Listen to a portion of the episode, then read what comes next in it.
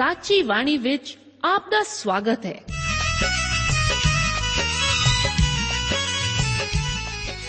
ਪ੍ਰਿय ਸ਼੍ਰੋਤਾ, ਇਹ ਸਾਚੀ ਬਾਣੀ ਕੀ ਹੈ? ਹੋਰ ਇਹ ਸਾਨੂੰ ਕਿੱਥੇ ਮਿਲੂਗੀ? ਇਹ ਸਾਚੀ ਬਾਣੀ ਦਾ ਸਾਡੇ ਜੀਵਨ ਵਿੱਚ ਲਾਭ ਕੀ ਹੈ? ਇਹਦਾ ਸਾਡੇ ਜੀਵਨ ਵਿੱਚ ਮੋਲ ਕੀ ਹੈ? ਇਹ ਸਾਰੇ ਪ੍ਰਸ਼ਨਾਂ ਦਾ ਉੱਤਰ ਸਾਨੂੰ ਇੱਕੋ ਹੀ ਜਗ੍ਹਾ ਲੱਭ ਸਕਦਾ ਹੈ ਤੇ ਉਹ ਹੈ ਜੀਵਤ ਵਚਨ ਧਰਮ ਸ਼ਾਸਤਰ ਬਾਈਬਲ। ਉਹੀ ਜੀਵਤ ਵਚਨ ਦਾ ਅਸੀਂ ਇਸ ਕਾਰਜਕ੍ਰਮ ਵਿੱਚ ਅਧਿਐਨ ਕਰਾਂਗੇ। ਤੇ ਹੁਣ ਪਵਿੱਤਰ ਸ਼ਾਸਤਰ ਬਾਈਬਲ ਦਾ ਅਧਿਐਨ ਸ਼ੁਰੂ ਕਰਨ ਤੋਂ ਪਹਿਲਾਂ ਅਸੀਂ ਆਪਣੇ ਮਨਾਂ ਨੂੰ ਤਿਆਰ ਕਰੀਏ ਇਸ ਭਜਨ ਨਾਲ। ਬਗੋ ਬਦੀ ਮੱਲੋ ਮੱਲੀ, ਤੈਨਾ ਦੂਰ ਦੂਰੇ, ਸੁਖ ਤੇ ਆਰਾਮ ਸਾਰਾ, ਯਿਸੂ ਦੇ ਹਜ਼ੂਰੇ। ਸੁਖ ਤੇ ਆਰਾਮ ਸਾਰਾ, ਯਿਸੂ ਦੇ ਹਜ਼ੂਰੇ। ਧਰਤੀ ਬਣਾਉਣ ਵਾਲਾ ਆਪ ਕਰਤਾਰੇ ਅੰਬਰ ਸਜਾਉਣ ਵਾਲਾ ਖੁਦ ਸਰਦਾਰੇ। ਅੰਬਰ ਸਜਾਉਣ ਵਾਲਾ ਖੁਦ ਸਰਦਾਰੇ। ਦੁਖੀਆਂ ਤੇ ਪਾਪੀਆਂ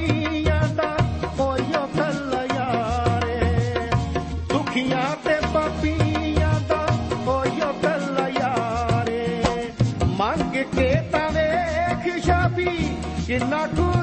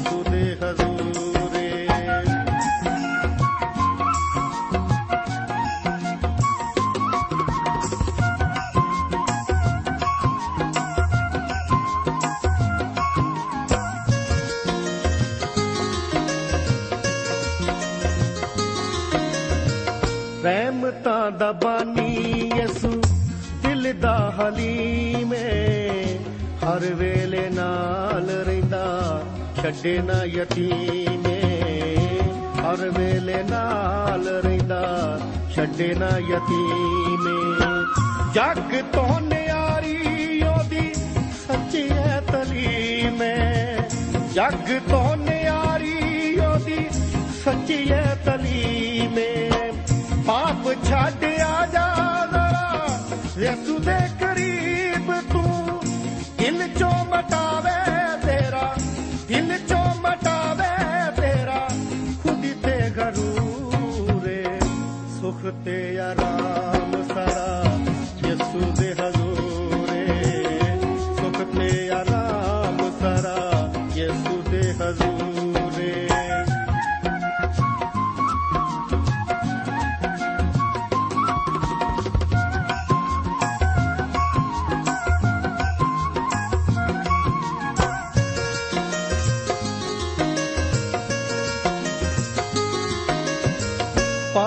ਪਾਪੀਆਂ ਦੇ ਬਦਲਿਓ, ਚੜਿਆ ਪਹਾੜ ਨੂੰ।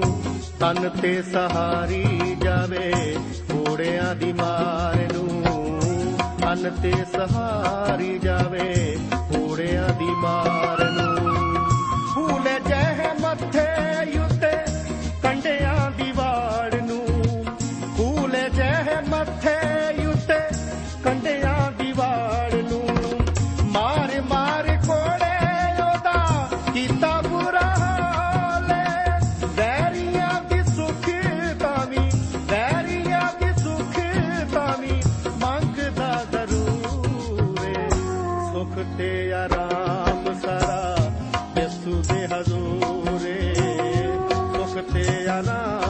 ਸਾਰਾ ਯਿਸੂ ਦੇ ਹਜ਼ੂਰੇ।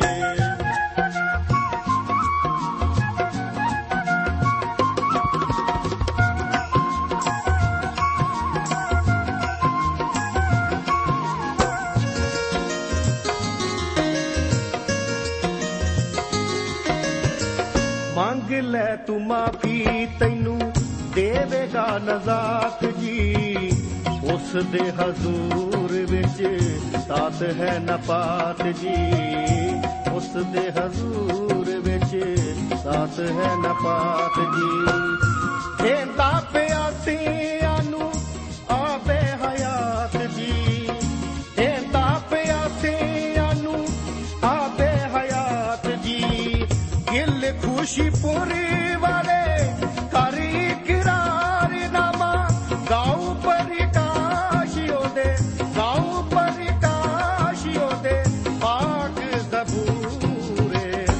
ਸੁਖ ਤੇ ਆਰਾਮ ਸਾਰਾ ਯਿਸੂ ਦੇ ਹਜ਼ੂਰੇ।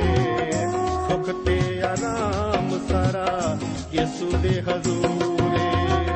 ਯਿਸੂ ਦੇ ਹਜ਼ੂਰੇ, ਯਿਸੂ ਦੇ ਹਜ਼ੂਰੇ, ਯਿਸੂ ਦੇ ਹਜ਼ੂਰ। ਬਾਈਬਲ ਧਰਮ ਸ਼ਾਸਤਰ ਦੇ ਵਚਨ ਹਨ ਕਿ ਜਿਹੜਾ ਪਰਮੇਸ਼ਵਰ ਦੇ ਪੁੱਤਰ ਉੱਤੇ ਨੇਚਾ ਕਰਦਾ ਹੈ, ਉਹ ਆਪਣੇ ਵਿੱਚ ਹੀ ਸਾਖੀ ਰੱਖਦਾ ਹੈ।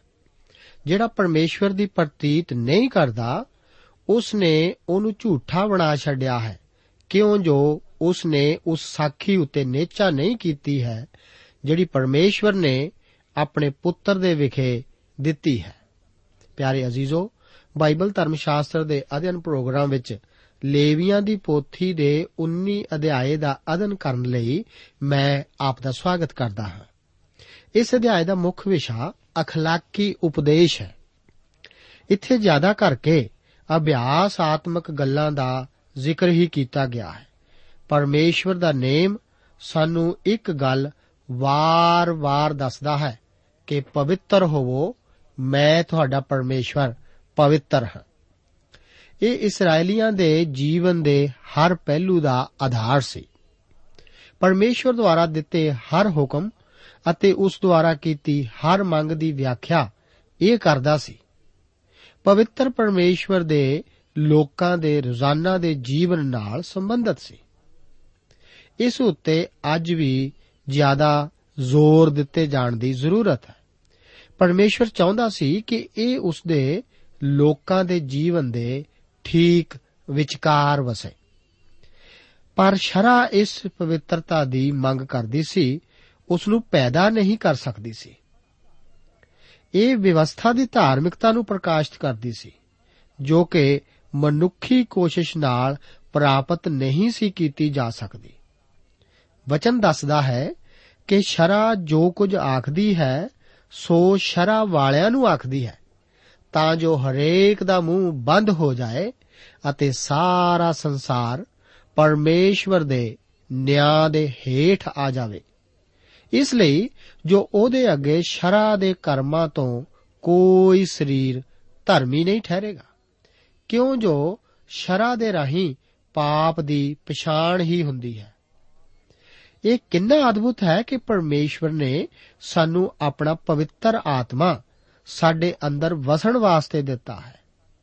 ਇਹ ਉਹ ਸ਼ਕਤੀ ਹੈ ਜਿਸ ਦੀ ਕਿ ਉਸ ਦੇ ਮਸੀਹੀ ਜੀਵਨ ਲਈ ਜ਼ਰੂਰਤ ਹੈ। ਇਸ ਦਾ ਕਾਰਨ ਇਹ ਹੈ ਕਿ ਜੋ ਉਹ ਕਹਿੰਦਾ ਹੈ, ਮੈਂ ਤੁਹਾਡਾ ਪਰਮੇਸ਼ਵਰ ਹਾਂ। ਇਹ 18 ਵਾਰ ਇਸ ਅਧਿਆਏ ਵਿੱਚ ਆਉਂਦਾ ਹੈ। ਪਰਮੇਸ਼ਵਰ ਹੀ ਠੀਕ ਅਤੇ ਗਲਤ, ਪਵਿੱਤਰ ਅਤੇ ਅਪਵਿੱਤਰ ਵਿੱਚ ਫ਼ਰਕ ਦੱਸਣ ਵਾਲਾ ਹੈ। ਹੋਰ ਕੋਈ ਕਾਰਨ ਦੱਸਣ ਦੀ ਜ਼ਰੂਰਤ ਵੀ ਨਹੀਂ ਹੈ। 1 ਤੋਂ 8 ਆਇਤਾਂ ਵਿੱਚ ਮਨੁੱਖ ਦੇ ਪਰਮੇਸ਼ਵਰ ਨਾਲ ਸੰਬੰਧ ਬਾਬਤ ਹਨ।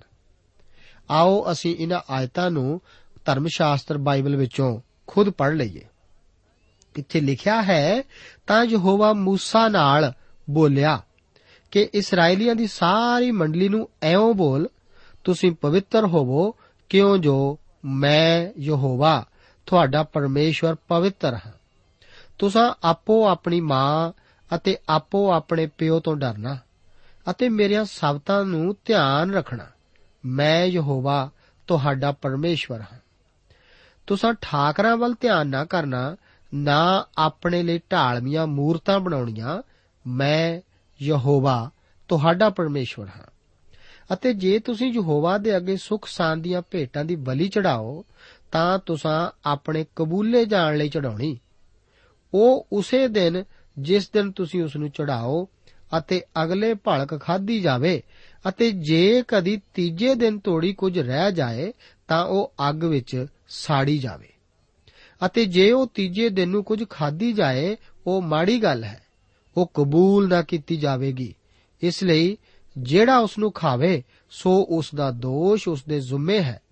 ਕਿਉਂ ਜੋ ਉਸਨੇ ਯਹੋਵਾ ਦੀ ਪਵਿੱਤਰ ਵਸਤ ਨੂੰ ਭ੍ਰਿਸ਼ਟ ਕੀਤਾ ਅਤੇ ਉਹ ਪ੍ਰਾਣੀ ਆਪਣੇ ਲੋਕਾਂ ਵਿੱਚੋਂ ਛੇਕਿਆ ਜਾਵੇ। ਅਸਾਂ ਹੁਣੇ ਹੀ ਇਹਨਾਂ ਆਇਤਾਂ ਵਿੱਚ ਦੇਖਿਆ ਹੈ ਕਿ ਇੱਥੇ ਪਰਮੇਸ਼ਵਰ ਵਿਵਸਥਾ ਦੇ ਦੇਣ ਵਾਲੇ ਮੂਸਾ ਨੂੰ ਹਦਾਇਤਾਂ ਦੇ ਰਿਹਾ ਹੈ, ਜੋ ਕਿ 10 ਹੁਕਮਾਂ ਦਾ ਇੱਕ ਭਾਗ ਹੀ ਹਨ। ਪਰਮੇਸ਼ਵਰ ਪਵਿੱਤਰ ਆਚਰਣ ਦੀ ਮੰਗ ਇਸ ਕਰਕੇ ਕਰਦਾ ਹੈ ਕਿਉਂਕਿ ਉਹ ਖੁਦ ਪਵਿੱਤਰ ਹੈ। ਪਰਮੇਸ਼ਵਰ ਅੱਜ ਵੀ ਸਾਥੋਂ ਇਹੋ ਹੀ ਮੰਗਦਾ ਹੈ। ਉਹ ਆਖਦਾ ਹੈ ਕਿ ਭਾਵੇਂ ਤੁਸੀਂ ਖਾਂਦੇ ਪੀਂਦੇ ਭਾਵੇਂ ਕੁਝ ਹੀ ਕਰਦੇ ਹੋ, ਸਭੋ ਕੁਝ ਪਰਮੇਸ਼ਵਰ ਦੀ ਵਡਿਆਈ ਲਈ ਕਰੋ। ਇਸ ਲਈ ਤੁਸੀਂ ਆਪਣੀ ਬੁੱਧ ਦਾ ਲੱਕ ਵੰਨ ਕੇ ਸੁਚੇਤ ਰਹੋ ਅਤੇ ਉਸ ਕਿਰਪਾ ਦੀ ਪੂਰੀ ਆਸ ਰੱਖੋ, ਜਿਹੜੀ ਯੀਸ਼ੂ ਮਸੀਹ ਦੇ ਪ੍ਰਕਾਸ਼ ਹੋਣ ਦੇ ਸਮੇਂ ਤੁਹਾਡੇ ਉੱਤੇ ਹੋਣ ਵਾਲੀ ਹੈ ਅਤੇ ਆਗਿਆਕਾਰ ਬੱਚਿਆਂ ਵਾਂਗੂ ਆਪਣੀ ਅਗਿਆਨਤਾ ਦੇ ਪਹਿਲੇ ਸਮੇਂ ਦੀਆਂ ਕਾਮਨਾ ਦੇ ਸਰੂਪ ਜਿਹੇ ਨਾ ਬਣੋ। ਸਗੋਂ ਜਿਵੇਂ ਤੁਹਾਡਾ ਸੱਦਣ ਵਾਲਾ ਪਵਿੱਤਰ ਹੈ, ਤੁਸੀਂ ਆਪ ਵੀ ਤਿਵੇਂ ਹੀ ਆਪਣੀ ਸਾਰੀ ਚਾਲ ਵਿੱਚ ਪਵਿੱਤਰ ਬਣੋ। ਕਿਉਂ ਜੋ ਇਹ ਲਿਖਿਆ ਹੋਇਆ ਹੈ ਕਿ ਤੁਸੀਂ ਪਵਿੱਤਰ ਬਣੋ, ਇਸ ਲਈ ਜੋ ਮੈਂ ਪਵਿੱਤਰ ਹਾਂ। ਸ਼ਰਾ ਵਿੱਚ ਮੰਗ ਕੀਤੇ ਵਿਵਹਾਰ ਅਤੇ ਕਿਰਪਾ ਦੇ ਅਧੀਨ ਮੰਗ ਕੀਤੇ ਵਿਵਹਾਰ ਵਿੱਚ ਮੁੱਖ ਫ਼ਰਕ ਇਹ ਹੈ ਕਿ ਅੱਜ ਵਿਸ਼ਵਾਸੀ ਨੂੰ ਇਸ ਵਿਵਹਾਰ ਵਾਸਤੇ ਪਵਿੱਤਰ ਆਤਮਾ ਦੇ ਵਿਅਕਤੀਤਵ ਵਿੱਚ ਸ਼ਕਤੀ ਪ੍ਰਦਾਨ ਕੀਤੀ ਗਈ ਹੈ। ਸਾਨੂੰ ਜ਼ਿੰਦਾ ਮਸੀਹ ਨਾਲ ਜੋੜਿਆ ਗਿਆ ਹੈ। ਪੁਰਾਣੀਆਂ ਗੱਲਾਂ ਖਤਮ ਹੋ ਗਈਆਂ। ਅਸੀਂ ਹੁਣ ਨਾ ਤਾਂ ਆਦਮ ਨਾਲ ਅਤੇ ਨਾ ਹੀ ਕਿਸੇ ਵਿਵਸਥਾ ਦੀ ਪ੍ਰਣਵਾਲੀ ਨਾਲ ਜੁੜੇ ਹੋਏ ਹਾਂ। ਸਾਡਾ ਮੇਲ ਮਸੀਹ ਨਾਲ ਹੈ ਅਤੇ ਸਾਨੂੰ ਉਸ ਨੂੰ ਪ੍ਰਸੰਨ ਕਰਨਾ ਪੈਣਾ ਹੈ। ਵਿਵਸਥਾ ਦੇ ਅਧੀਨ ਉਹ ਆਪਣੀ ਕੋਸ਼ਿਸ਼ ਨਾਲ ਪਰਮੇਸ਼ਵਰ ਦੇ ਹੁਕਮਾਂ ਨੂੰ ਪੂਰਾ ਕਰਨ ਦੀ ਕੋਸ਼ਿਸ਼ ਕਰਦੇ ਸਨ। ਉਹਨਾਂ ਨੂੰ ਇਹ ਸਿੱਖਣਾ ਪੈਣਾ ਸੀ ਕਿ ਸਰੀਰ ਤਾਂ ਹਮੇਸ਼ਾ ਅਸਫਲ ਹੋਵੇਗਾ ਹੀ। ਇਸ ਦੇ ਉਲਟ ਸਾਡੇ ਵਿੱਚ ਤਾਂ ਪਰਮੇਸ਼ਵਰ ਦਾ ਆਤਮਾ ਵਸਦਾ ਹੈ। ਜੋ ਸ਼ਰਾ ਤੋਂ ਨਾ ਹੋ ਸਕਿਆ, ਇਸ ਕਰਕੇ ਜੋ ਉਹ ਸਰੀਰ ਦੇ ਕਾਰਨ ਨਿਤਾਣੀ ਸੀ, ਪਰਮੇਸ਼ਵਰ ਨੇ ਆਪਣਾ ਪੁੱਤਰ ਪਾਪ ਦੇ ਲਈ ਪਾਪੀ ਸਰੀਰ ਦੇ ਰੂਪ ਵਿੱਚ ਘੱਲ ਕੇ ਸਰੀਰ ਵਿੱਚ ਹੀ ਪਾਪ ਉਤੇ ਸਜ਼ਾ ਦਾ ਹੁਕਮ ਦਿੱਤਾ। ਇਸ ਲਈ ਜੋ ਸਾਡੇ ਵਿੱਚ, ਜਿਹੜੇ ਸਰੀਰ ਦੇ ਨਹੀਂ, ਸਗੋਂ ਆਤਮਾ ਦੇ ਅਨੁਸਾਰ ਚੱਲਦੇ ਹਾਂ, ਸ਼ਰਾ ਦਾ ਰਾਸਤਾ, ਹੁਕਮ ਪੂਰਾ ਹੋਵੇ। ਵਿਵਸਥਾ ਇਹ ਸਭ ਕੁਝ ਨਹੀਂ ਸੀ ਕਰਦੀ।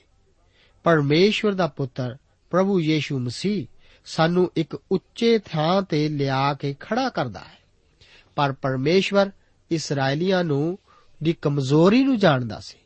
ਪਰਮੇਸ਼ਵਰ ਆਪਣੇ ਹੁਕਮਾਂ ਦੀ ਸ਼ੁਰੂਆਤ ਮਾਤਾ-ਪਿਤਾ ਦਾ ਆਦਰ ਕਰਨ ਨਾਲ ਕਰਦਾ ਹੈ। ਕਿਉਂਕਿ ਮਾਤਾ-ਪਿਤਾ ਇੱਕ ਬੱਚੇ ਲਈ ਪਰਮੇਸ਼ਵਰ ਦੇ ਸਥਾਨ ਤੇ ਹਨ ਅਤੇ ਇੱਕ ਬੱਚਾ ਪਰਮੇਸ਼ਵਰ ਦਾ ਆਗਿਆ ਪਾਲਣ ਕਰਨਾ ਪਹਿਲਾਂ ਮਾਤਾ-ਪਿਤਾ ਦਾ ਆਦਰ ਕਰਨ ਨਾਲ ਹੀ ਸਿੱਖਦਾ ਹੈ। ਇਸ ਤੋਂ ਬਾਅਦ ਸਬਤਾਂ ਦਾ ਧਿਆਨ ਰੱਖਣ ਬਾਬਤ ਹੁਕਮ ਹੈ। ਅਸੀਂ ਦੇਖਦੇ ਹਾਂ ਕਿ ਪਰਮੇਸ਼ਵਰ ਨੇ ਸਮੇਂ ਦਾ 7ਵਾਂ ਹਿੱਸਾ, ਉਸ ਦੀ ਧਨ ਸੰਪਤੀ ਦਾ 10ਵਾਂ ਹਿੱਸਾ ਦੀ ਵੀ ਮੰਗ ਕੀਤੀ ਹੈ। ਪਰਮੇਸ਼ਵਰ ਅਤੇ ਮਨੁੱਖ ਦੋਹਾਂ ਵੱਲ ਸਾਡਾ ਫਰਜ਼ ਬਣਦਾ ਹੈ। ਸਬਤ ਦੇ ਨੇਮ ਦਾ ਕੋਈ ਨੈਤਿਕ ਆਧਾਰ ਨਹੀਂ ਹੈ। ਆਪਣੇ ਅਵਿਸ਼ਵਾਸ ਅਤੇ ਗਿਰਾਵਟ ਦੇ ਦੌਰਾਨ ਇਸرائیਲੀ ਇਸ ਹੁਕਮ ਨੂੰ ਤੋੜਦੇ ਰਹੇ ਸਨ। ਉਹ ਸੋਚਦੇ ਰਹਿੰਦੇ ਸਨ ਕਿ ਅਮੱਸਿਆ ਕਦ ਲੰਘੇਗੀ? ਭਈ ਅਸੀਂ ਅੰਨ ਵੇਚੀਏ ਅਤੇ ਸਬਤ ਭਈ ਅਸੀਂ ਕਣਕ ਦੇ ਖਾਤੇ ਖੋਲੀਏ। ਕਈ ਅਸੀਂ ਏਫਾ ਛੋਟਾ ਅਤੇ ਸ਼ਕਲ ਵੱਡਾ ਬਣਾਈਏ ਅਤੇ ਭਈ ਡੰਡੀ ਛਲ ਨਾਲ ਮਾਰੀਏ, ਕਾਣੀ ਡੰਡੀ ਛਲ ਨਾਲ ਮਾਰੀਏ। ਪਰਮੇਸ਼ਰ ਵੱਲੋਂ ਉਹਨਾਂ ਉੱਤੇ ਇਹੋ ਹੀ ਦੋਸ਼ ਸੀ। ਇਸ ਤੋਂ ਬਾਅਦ ਪਰਮੇਸ਼ਵਰ ਮੂਰਤੀ ਪੂਜਾ ਵੱਲ ਤੱਕਣ ਤੋਂ ਵੀ ਮਨਾ ਕਰਦਾ ਹੈ। ਕਿਉਂਕਿ ਇਸرائیਲੀਆਂ ਦੇ ਆਲੇ-ਦੁਆਲੇ ਵਸੀਆਂ ਗੈਰ ਕੌਮਾਂ ਆਪਣੀ ਬੰਦਗੀ ਵਿੱਚ ਅੱਖ ਨੂੰ ਜੋ ਪਾਉਂਦਾ ਸੀ, ਉਸੇ ਨੂੰ ਜੋੜਦੀਆਂ ਸਨ। ਮੇਲ ਵਲੀ ਬਾਰੇ ਪਰਮੇਸ਼ਵਰ ਦੱਸਦਾ ਹੈ ਕਿ ਇਹ ਸਵੈ ਇੱਛਾ ਦੇ ਅਨੁਸਾਰ ਹੀ ਹੋਣੀ ਚਾਹੀਦੀ ਸੀ। ਪਰ ਫਿਰ ਵੀ ਇਹ ਨਿਯਮਿਤ ਤੌਰ ਤੇ ਹੀ ਦਿੱਤੀ ਜਾਣੀ ਚਾਹੀਦੀ ਸੀ। ਨਹੀਂ ਤਾਂ ਇਹੀ ਉਹਨਾਂ ਲਈ ਸਜ਼ਾ ਦਾ ਕਾਰਨ ਵੀ ਹੋ ਸਕਦੀ ਸੀ। ਕਈ ਵਾਰ ਮਸੀਹੀ ਬੰਦਗੀ ਵਿੱਚ ਵੀ ਖਾਸ ਆਜ਼ਾਦੀ ਪਾਉਣ ਵਾਲਾ ਵਤੀਰਾ ਹੀ ਕਰਦੇ ਹਨ। ਜੋ ਵੱਡਾ ਦਾਸ ਕਰਦੇ ਹਨ, ਉਹ ਕਈ ਵਾਰ ਕਿਸੇ ਵਿਸ਼ੇਸ਼ ਅਧਿਕਾਰ ਦੀ ਮੰਗ ਕਰਦੇ ਹਨ, ਜਾਂ ਉਹ ਕਿਸੇ ਖਾਸ ਤਰੀਕੇ ਨਾਲ ਹੀ ਜਾਣੇ ਜਾਣਾ ਚਾਹੁੰਦੇ ਹਨ। ਪਰ ਮੇਲ ਵਲੀ ਤਾਂ ਸਵੈਸ਼ਾ ਦੇ ਅਨੁਸਾਰ ਦੇਣ ਵਾਲੇ ਦੀ ਨਿਯਮਤ ਢੰਗ ਨਾਲ ਹੀ ਦੇਣੀ ਪੈਂਦੀ ਸੀ।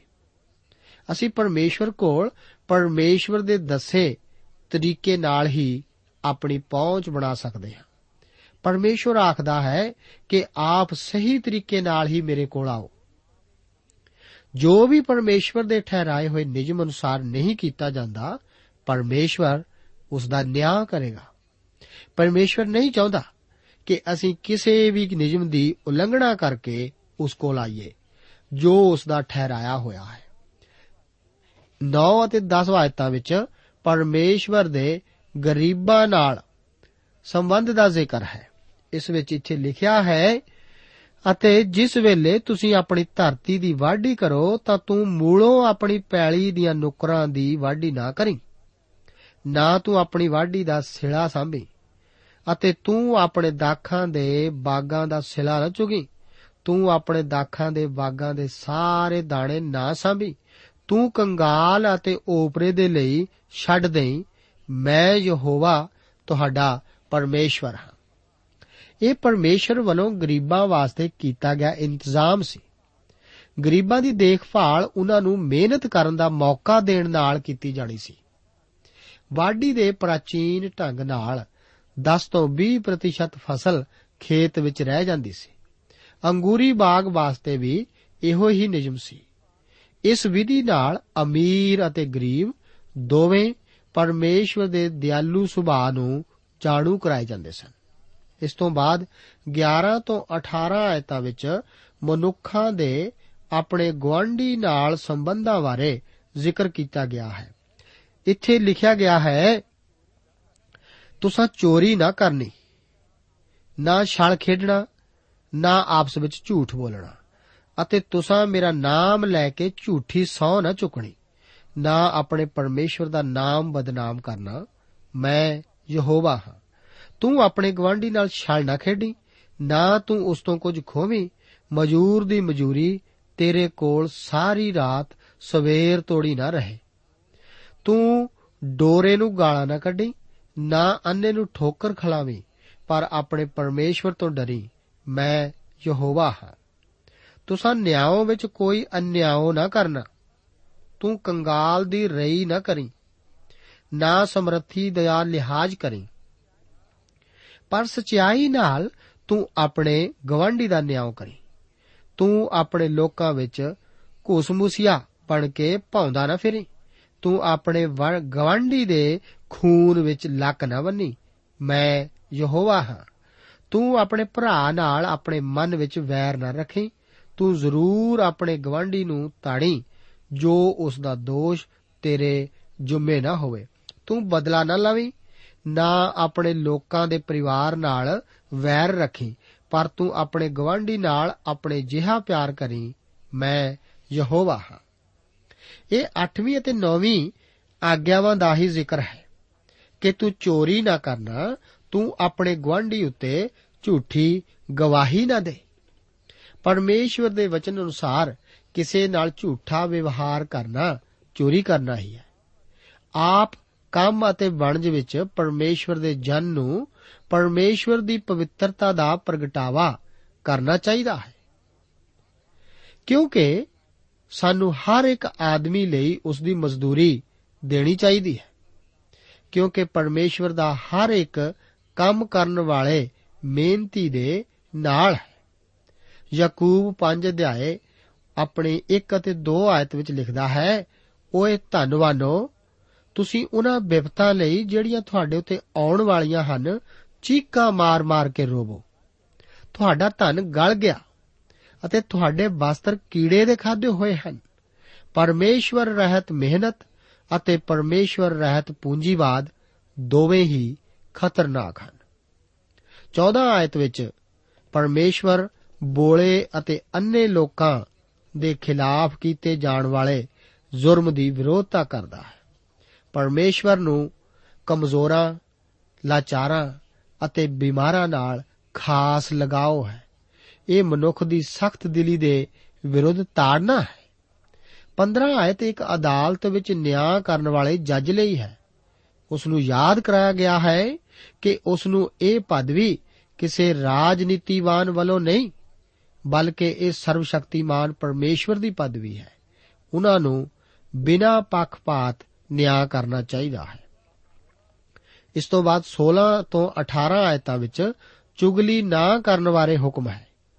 ਜੇਕਰ ਸਾਡੀ ਸੱਚਾਈ ਪੇਸ਼ ਕੀਤਿਆਂ ਇੱਕ ਗਵਾਂਢੀ ਤਬਾਹ ਹੋ ਸਕਦਾ ਹੈ, ਤਾਂ ਇਸ ਸਥਿਤੀ ਵਿੱਚ ਚੁੱਪ ਰਹਿਣਾ ਹੀ ਭਲਾ ਹੈ। ਸਾਡੀ ਜ਼ੁਬਾਨ ਤੋਂ ਸਾਡੇ ਮੂੰਹ ਵਿੱਚ ਹੈ। ਇੱਕ ਸੱਚਮੁੱਚ ਕਈ ਵਾਰ ਜਲਦਾ ਹੋਇਆ ਨਰਕ ਬਣ ਕੇ ਪੇਸ਼ ਹੁੰਦੀ ਹੈ, ਜੋ ਕਿ ਇੱਕ ਐਟਮ ਬੰਬ ਨਾਲੋਂ ਵੀ ਜ਼ਿਆਦਾ ਤਬਾਹਕੁਨ ਹੈ। ਪਰਮੇਸ਼ਵਰ ਨਫ਼ਰਤ ਕਰਨ ਵਾਲੇ ਨੂੰ ਕਾਤਲ ਆਖਦਾ ਹੈ।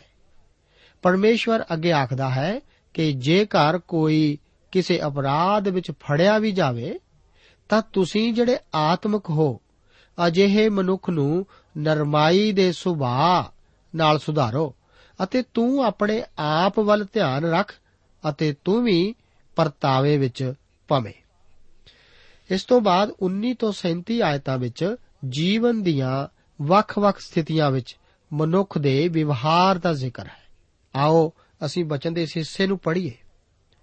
ਲਿਖਿਆ ਹੈ, ਤੁਸੀਂ ਮੇਰੀਆਂ ਵਿਧਾਂ ਨੂੰ ਧਿਆਨ ਰੱਖਣਾ, ਤੂੰ ਆਪਣੇ ਡੰਗਰ ਨੂੰ ਕਿਸੇ ਵੱਖਰੀ ਜਾਤ ਨਾਲ ਨਾ ਮਿਲਾਵੀਂ। ਤੂੰ ਆਪਣੀ ਪੈਲੀ ਵਿੱਚ ਰਲਿਆ ਬੀ ਨਾ ਬੀਜੀ, ਨਾ ਤੇਰੇ ਉੱਤੇ ਸੂਤਰ ਅਤੇ ਉਨ ਦਾ ਬਣਿਆ ਹੋਇਆ ਕੱਪੜਾ ਪਵੇ।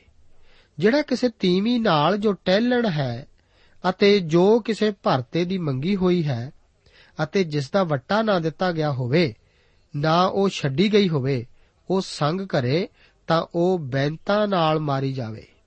ਉਹ ਵੱਡੇ ਨਾ ਜਾਣ ਕਿਉਂ ਜੋ ਉਹ ਆਜ਼ਾਦ ਨਹੀਂ ਸੀ।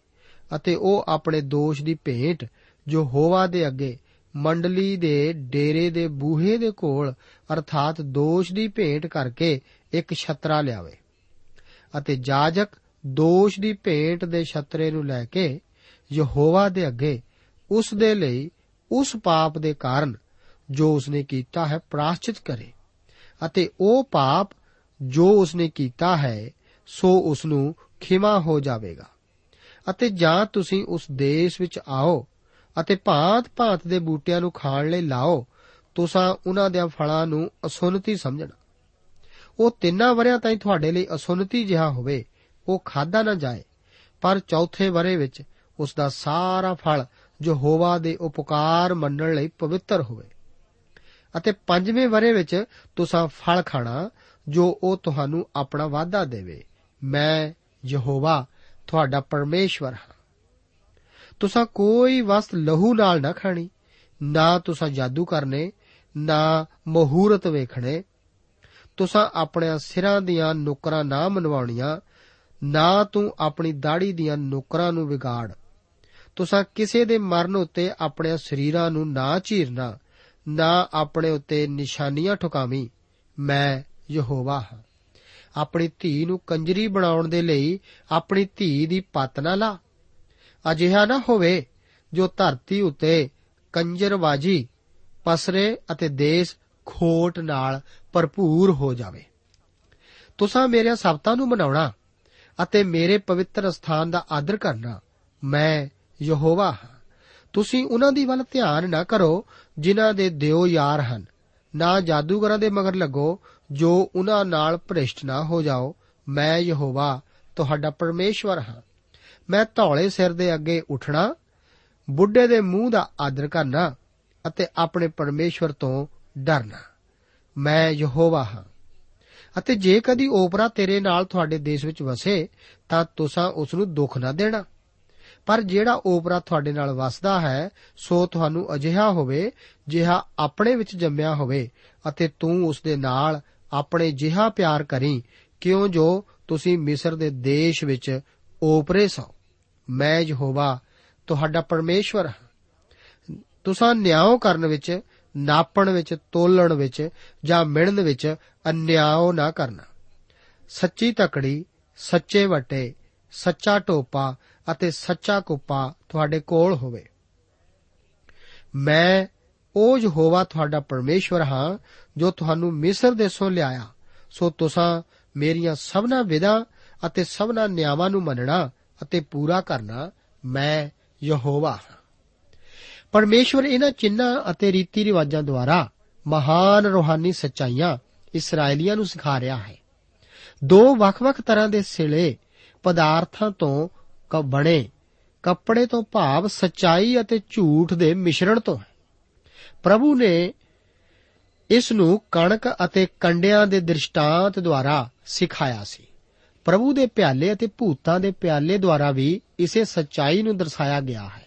ਮਸੀਹ ਜੀ ਨੇ ਕਿਹਾ ਕਿ ਆਪ ਪਰਮੇਸ਼ਵਰ ਅਤੇ ਪੈਸਾ ਦੋਹਾਂ ਦੀ ਸੇਵਾ ਨਹੀਂ ਕਰ ਸਕਦੇ। 20 ਤੋਂ 22 ਆਇਤਾਂ ਵਿੱਚ ਪਰਮੇਸ਼ਵਰ ਇੱਕ ਟੈਲਣ ਦੀ ਰੱਖਿਆ ਦੀ ਬਚਨਬੱਧਤਾ ਬਾਰੇ ਦੱਸਦਾ ਹੈ।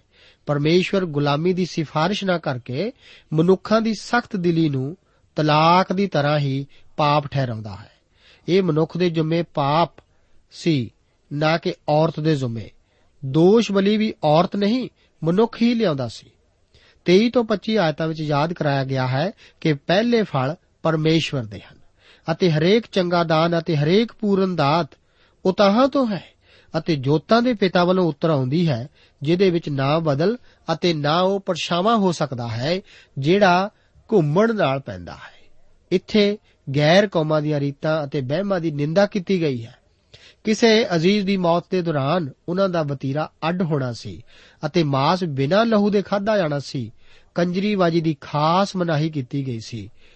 ਸਬਤ ਪਰਮੇਸ਼ਵਰ ਅਤੇ ਇਸرائیਲੀਆਂ ਦੇ ਆਪਸੀ ਸੰਬੰਧ ਦਾ ਚਿੰਨ ਸੀ। ਇਸ ਨੂੰ ਪੂਰੀ ਤਰ੍ਹਾਂ ਮੰਨਣ ਦਾ ਹੁਕਮ ਸੀ। ਭੂਤਵਾਦ ਅਤੇ ਜਾਦੂ ਟੂਣੇ ਨੂੰ ਮਨਾ ਕੀਤਾ ਗਿਆ ਸੀ। ਇਸ ਦਾ ਅਭਿਆਸ ਸ਼ੈਤਾਨੀ ਹੀ ਸੀ। ਬਜ਼ੁਰਗਾਂ ਦਾ ਆਦਰ ਕਰਨਾ ਇਸ ਨਾਲ ਜੋੜਿਆ ਗਿਆ ਸੀ। ਮਿਸਰ ਦੀ ਗੁਲਾਮੀ ਦੀ ਯਾਦ ਕਰਾਈ ਗਈ ਸੀ। ਵਣ ਤੇ ਵਟੇ ਦੋਵੇਂ ਸਹੀ ਹੋਣੇ ਚਾਹੀਦੇ ਸਨ। ਪਰਮੇਸ਼ਵਰ ਖੁਦ ਪ੍ਰਭੂ ਹੀ ਹੈ। ਇਸ ਕਰਕੇ ਉਸ ਦਾ ਆਗਿਆ ਪਾਲਣ ਕਰਨਾ ਜ਼ਰੂਰੀ ਹੈ। ਇਸ ਵਿੱਚ ਕੀ ਹੋਰ ਕੁਝ ਜੋੜਿਆ ਜਾ ਸਕਦਾ ਹੈ? ਪ੍ਰਭੂ ਆਪ ਨੂੰ ਇਹਨਾਂ ਵਚਨਾਂ ਨਾਲ ਬਰਕਤ ਦੇਵੇ। ਦੋਸਤੋ, ਸਾਨੂੰ ਉਮੀਦ ਹੈ ਕਿ ਇਹ ਕਾਰਜਕ੍ਰਮ ਤੁਹਾਨੂੰ ਪਸੰਦ ਆਇਆ ਹੋਵੇਗਾ। ਤੇ ਇਹ ਕਾਰਜਕ੍ਰਮ ਸੁਣ ਕੇ ਤੁਹਾਨੂੰ ਬਰਕਤਾਂ ਮਿਲੀਆਂ ਹੋਣਗੀਆਂ। ਜੇ ਤੁਸੀਂ ਇਹ ਕਾਰਜਕ੍ਰਮ ਦੇ ਬਾਰੇ ਕੁਝ ਪੁੱਛਣਾ ਚਾਹੁੰਦੇ ਹੋ, ਤੇ ਸਾਨੂੰ ਇਸ ਪਤੇ ਤੇ ਲਿਖੋ। Program Sachi Bani, post box number 1715 sector 36 Chandigarh 160036 ਪਤਾ ਇੱਕ ਵਾਰ ਫੇਰ ਸੁਣ ਲਓ। Program Sachi Bani post box number 1715 sector 36 Chandigarh 160036 ਸਾਡਾ ਈਮੇਲ ਪਤਾ ਹੈ punjabi.ttb@twr.in ਪਤਾ ਇੱਕ ਵਾਰ ਫੇਰ ਸੁਣ ਲਓ punjabi.ttb@twr.in ਹੁਣ ਸਾਡੇ ਪ੍ਰੋਗਰਾਮ ਦਾ ਸਮੇਂ ਸਮਾਪਤ ਹੁੰਦਾ ਹੈ ਉਮੀਦ ਹੈ ਅਗਲੇ ਪ੍ਰੋਗਰਾਮ ਵਿੱਚ ਤੁਹਾਡੇ ਨਾਲ ਫੇਰ ਪੇਂਟ ਹੋਏਗੀ। ਰੱਬ ਤੁਹਾਨੂੰ ਬਰਕਤ ਦੇ।